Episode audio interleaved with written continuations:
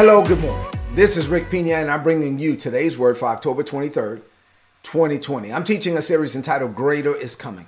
I want you to know that. I want you to believe that. I want you to get that, this down in your heart, that, that greater is coming for you. Not because of you, not because you're so smart, not because you're so good, not because you do everything right. No, no, no, no. Because God made plans for you from the foundations of the world. And as you submit to God's kingdom plans and purposes, as you die to self and yield to Him, greater is coming for you. God's plans will unfold right before your very eyes. So I've been teaching this series for a while. This is part fifty-three.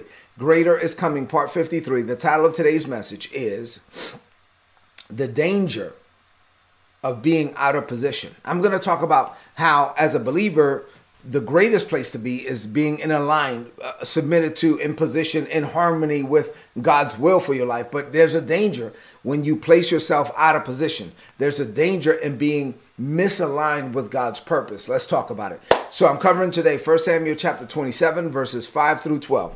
First Samuel chapter twenty-seven, verses five through twelve. Let's go. Yesterday, I told you that David got tired. Right? He got tired of life on the run. I told you that he made a mistake. So we're going to flow in that same vein today. But he just got tired. He got tired of, of just being on the run and David and Saul coming after him over and over again. And in his tiredness, which is why we all need rest, he made a mistake. He made a bad decision. He made a poor choice. He said, you know what? Forget it. He said he started seeing himself as a failure. He was like, man, one day Saul's going to get me. He's going to kill me. The only way I can get out of this is if I just go live with the Philistines. Because if I go live with the Philistines, then Saul won't go after me. And so he made that decision. It wasn't God. It was outside of the will of God. And David left. He went over to talk to the king of Gath, uh, King Achish. And he talked to Achish. And he was like, look, man, uh, if you don't mind, I just, you know, I've been having all these issues with Saul. And this has been going on for a while. Can I move in? And he was like, all right, fine. And so the king was like, yes, yes. This dude is an Israelite. He's the son-in-law of Saul. Yeah, come on, live with us. And so he saw it as a good thing because uh, obviously Saul was his enemy. And so he says, come on. Matter of fact, you guys can move into the royal city. And so David moves in with his two wives and his family and six hundred men and their wives, and they all move into the royal city. Now, when you're out of position, then bad things happen, right? So then it wasn't long before David was not no longer comfortable being in the royal city because he realized, man, for me to be here, I'm going to have to do some stuff that's shady. For me to be here, I, I'm going to have to do some stuff that's against the king, Achish. And so I don't want to be right in the royal city so he could see me. So he goes to the king and says, excuse me, sir, if it's okay with you, I would rather live in one of the country towns instead of living here in the royal city. And the king was like, okay, if you want to go live in the in the suburbs, go ahead. And so where you want to go? He was like, I want to go to Ziklag. And she's like, all right, we'll go to Ziklag. So David took his wives and his men and they moved to Ziklag. And so while he was there, they lived there for about sixteen months. And while they were there, they, they had to do something because they were mighty men. They were warriors. So they went out to do battle, right? And they went out to, to bring back the spoils and all of that. But the, here's the problem though. They was like, now I'm they're living with the enemy. And so they're like, oh, man, what are we going to do? Because if we fight the people that these people want to fight, that's our people, the Israelites. And, and David was like, I don't want to fight them. But then I can't really just go fight these guys, the enemy of the people that I'm living with, because then they're going to find out. So once you're out of position, you put yourself in a bad situation. And so they was like, OK, this is what we're going to do. He went and he spent time raiding the Geshurites and the Girzites and the Amalekites. Now, these were people who lived near, the Bible says, the area known as Shur. This was towards the land of Egypt. Now, the problem is that the people that David was fighting against were hardcore enemies of Israel. So David was cool with it. But these guys were allies with the people that he was living with now. So, so man, so they were sworn enemies of Israel. So David was like, yeah, cool, I can go fight them. But then the people that are around me in Ziklag, they can't find out about it. So what David did was, him and his men, as they went out, they they would kill everybody. Whenever they went out and they fought against these people, they killed everybody. The Bible says that they did not leave one person alive in the villages that they attacked. They even, the Bible even says that they came back and they brought sheep and goats and cattle and donkey and camels and even clothes. I mean, they took everything. And they would bring it back, and they would bring back the spoils, and they would go to King Achish and say, look, sir, look what we brought back. And of course, they had to give the king a part of the spoils for living in this land of Ziklag. And so now David is basically, you know, perpetrating a fraud. He's living a lie. So, so whenever the king would say, well, hey, who did you go out and raid today? It was like, man, this is awesome. David is out here just going and, and killing Israelites, right? Who did you go raid today? David would say, well, knowing that he couldn't say who he killed, he couldn't say I killed the Geshurites or the Girzites or the Amalekites, because these, these were friends of King Achish. So he would say, oh, sir, today I, I attacked the south of Judah, or uh, today I went out against the Jer- Jerahmeelites or the Kenites. So basically, he was saying, yes, I'm attacking Saul's people. I'm attacking the Israelites. David was lying. He was lying to the king. And um, that's messed up. I mean, here, now David is acting shady. He's he's no better than a common liar, right? He's basically a criminal. And he's doing this. He's lying to the king, and his lies are going unchallenged. You know why? Because there's nobody left alive. Well, that's why he killed everybody. There wasn't anybody left that could come back to King Achish and say, look at what David did. So now David continued to live a lie like this for sixteen months. King Achish believed what David was saying. And then watch this. He thought to himself, the Bible says that he thought to himself, man, by now, the people of Israel have to hate David. David is living with the enemy with me. David is killing his own people. Man, David is never going to be able to go back to Israel. This is a great arrangement for me. David is going to have to serve me forever. He's going to keep bringing back the spoils, and he's destroying his own people, and he's happy about it. Now, Achish didn't know that David was lying. So now this is a, a, a jacked up situation. Here, on the one hand, you have David lying to the king. On the other hand, you have the king that is only helping David because he has ulterior motives. He's like, yeah, I'll give you some land in, in Ziklag. You can live there for free, just as long as you keep bringing me some stuff and keep killing the Israelites. So now this is a terrible situation. You have David out of place. You have King Achish out of place. All of this stuff is messed up. And I'll stop here for today with the story, right? We'll pick it up from there on Monday. Now, David got himself into this mess because he made a decision out of frustration. So what does this mean for you today? On this Friday morning, you're like, man, Rick, this story is crazy. I didn't know all this about David. Wait a minute. Didn't you read this already? You know your Bible. You worked at Sunday school. You should know all of this. But anyway, I have four things to share with you on this Friday morning. As I get into these four things, I want you to open up your heart to receive. Four things. Number one, here we go. Decisions made in frustration often produce undesired outcomes. So listen, don't make decisions in frustration. Don't don't do that. Don't allow yourself to make a decision when you're upset or you, you are tired. Don't do it. Prior to moving to Gath, we've been studying the life of David. It's been amazing, right? David was walking with God. God was walking with him. David was doing the Lord's bidding. David was not perfect. He was not flawless, but at least he was trying to do what was right in God's sight. And because of that, God was blessing him, opening doors that no man can close, closing doors that no man can open. But once David allowed frustration to get to him, he allowed the frustration of being on the run to get down to, in his heart, then he made a critical mistake. He should have never moved to Philistine or Philistine. He he made that decision, and then to make a bad situation worse, instead of just admitting, my, my bad, I'm wrong. And this is what people who live in sin, it's like they don't just want to admit, my bad. Like, I was raised better than this. Things were prophesied over my life even when I was a child. I'm trying to live out here like, like I'm in the world, but I'm not really, I'm, I'm not supposed to be here. You know, and you out there smoking weed, or you out there drinking, you out there fornicating, and, and the Holy Ghost the whole time is like, dude, what are you doing? And in your heart, you know you're not even supposed to be there. But instead of just staying there, repent and come back home. God is always like, come back home. And and and David could have just came back home, but he didn't. See, your life is a grand sum total of your decisions. You are where you are today because of the decisions that you made yesterday. And you will be where you will be tomorrow because of the decisions that you make today. So being led of God and making godly decisions is critical. You got to make decisions that align with your purpose if you want to become the man, the woman that God called you to be. So the point here is that David was not perfect. I'm not perfect. You're not perfect. But still, while we all make mistakes, the Holy Spirit will point out the mistakes. And when he does, if you're quick to repent and then just, okay, my bad, and then repent and go back, then you're going to lessen the impact. You're still going to reap what you sow. If you do something bad, you're still going to have to deal with the repercussions of it, right? Sin is not going to unravel your righteousness, but it can unravel your life. I mean, so if you make dumb decisions, you're going to have to deal with the repercussions of those dumb decisions. But if you repent quickly, you're going to lessen the impact. David knew he was wrong, but he stayed where he was for sixteen months. That's stupid. Don't let this be you. When you make a mistake, be quick to repent and go back home. Be under the panoply of God's protection. You got it? Say amen to that. All right, number two. When you're out of position, you're going to feel the pressure to become someone that you're not.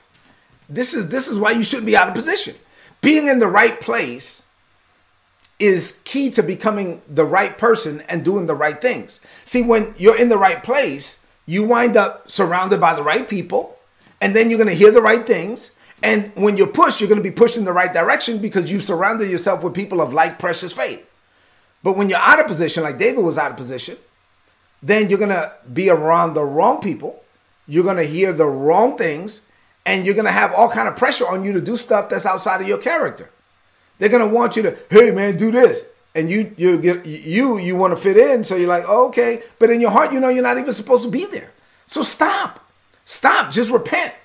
Far too many believers allow themselves to experience failure after failure after failure because they put themselves in an environment, in an environment that is not conducive to the will of God. Don't do that. You... If you're surrounded with the wrong people, listen, you are going to be pushed in the wrong way.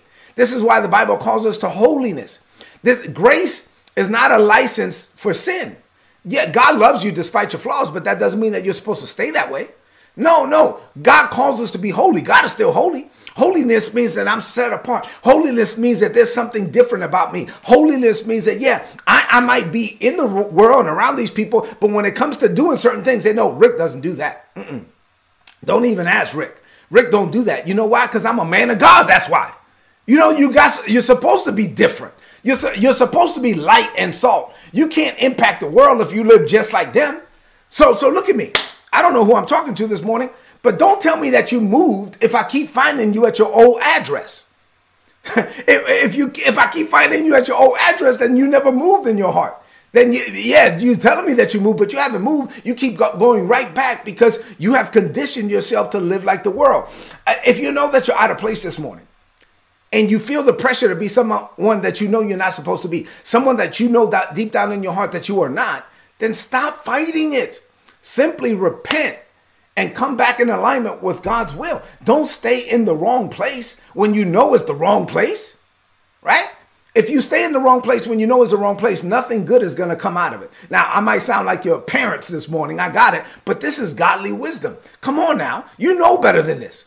This is not who you are. God has called you. You got to be who God called you to be. David stayed in the wrong place and he wound up doing the wrong things. So you got to learn from David. Don't make that mistake. Come back to God. Embrace the grace to be holy, to be separate, and reject any pressure to be someone that you are not. You don't have to accept any pressure to live as somebody that you are not. God has called you to be whoever it is that he called you to be. And when you embrace the grace to be that person, to be the person that God called you to be, then, then you can align with his purpose and you will experience God's best. Number three, I got a lot to share with you this morning. Number three, bad things happen when you're not true to yourself or who God made you to be. Bad things are going to happen to you. Listen. I'm going to be clear about this. I'm not saying you're going to hell. I'm not saying you're going to lose your salvation. No, no, no. But sin can mess up your life, right? So in a couple of chapters from now, where we are right now, we're going to see that David experienced the worst tragedy of his life. And this tragedy could have been avoided if David had just left, but he didn't leave. See, David knew he was wrong. How do I know he knew he was wrong? Because he had to lie to the king. You're not supposed to be living like a liar. Come on, man. Are you kidding me? One of the worst things you could do is lie. David was a man of integrity before he went over there living in Philistine. And now he he's over here lying. He's lying to the king. He's living a lie. And he did so for over a year. He lived a lie for over a year. Listen, the devil is a liar. In John eight and forty-four, Jesus said that the devil is the father of lies. And when you believe a lie, you empower the liar. When you believe a lie, you position yourself to live outside of God's will. And you, you are actually living in alignment with Satan. David believed the lie. He lived as a liar, and it almost ruined his life. So life is much, much easier when you know who you are, when you embrace your divine identity, when you live in accordance with it, when you refuse to be somebody that you're not. I don't take any pressure to be somebody that I'm not. I, at the end of the day, this seems like common sense, but common sense is not that common. I know what I, what I, who I am. I know how I'm supposed to live, and I, I feel zero, zero pressure to do something I'm not supposed to do. I feel zero pressure. You know why? Because I know who I am. But if you accept a lie and you start living as a liar, you're going to be trying to be a sinner when you know you're not. So stop perpetrating a fraud and just be the man that God called you to be, the woman that God called you to be. Amen? All right, number four, and finally, I know I know this is probably not the, the rah-rah message that you wanted on a Friday morning, but this is serious. This is this is real talk right here. This is serious business. We need to hear this. Last point for today. When you are out of position, you are left to try to make things happen without God. You, when you're out of position, then you're doing life on your own. God is not on you, in you, with you, for you. Nope. You're trying to make stuff happen by the sweat of your brow. You're trying to make stuff happen on your own. You're not designed. Look at me. You were not designed to live your life without God. You were not. So having to make everything happen on your own, having to earn everything by the sweat of your brow, that's part of the curse. Go back to Genesis, Genesis chapter three. When, when Adam and Eve sinned, God cursed the serpent, the woman, and the man. As the curse to the man, God said, well, from now on, prior to this, Adam, I gave you everything. You didn't have to work for nothing. I gave you the land.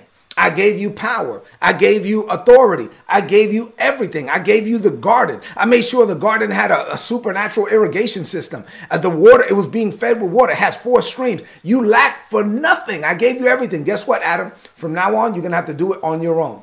That's the curse. The devil is a liar. And so now here you have David living in, in Philistine, and he's trying to have to do everything on his own. He's ha- he's trying to make things happen. He's living a lie. Before this, he had the blessing on his life. Saul couldn't kill him. No, nothing could happen to David. God was shielding and protecting David. God was blessing the work of his hands. But now he's outside of God's will. He's like, man, what do I gonna? I'm gonna. I have to live a lie. You have to try to make things, make everything happen on your own. That's the curse. Jesus delivered us from this curse. So don't live like that. Listen, I am not a self-made man. I'm a God-made man. I, I will never try to say that I did all of this on my own. No, there are things that happen for me. Let, let me just say this as I close. When you align with God's will, when you start making decisions that are led of the Holy Spirit, when you make decisions that are bathed in prayer, then you're not living within the confines or the limits of your humanity.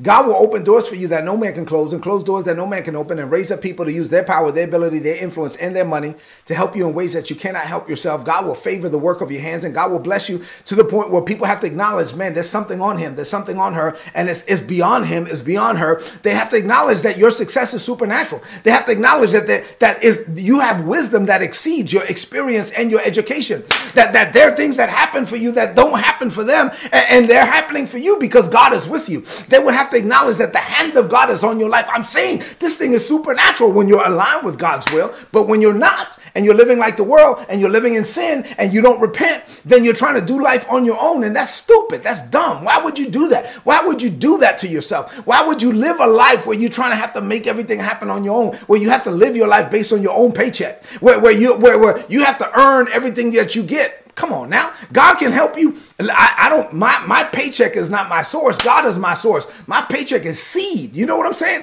I don't live by buying and selling. I, I live by sowing and reaping. God blesses the work of my hands. God blesses me that in, in ways that far exceed my power, my ability, my education, my strength, my experience. No, there's a super on this natural, and people acknowledge it. They go, man, there's something on Rick Pina. Yes. You know why? Because I'm aligned with God, and I refuse to live a lie or live like somebody that I'm not. Not. So if that's you this morning, stop, repent, and come home.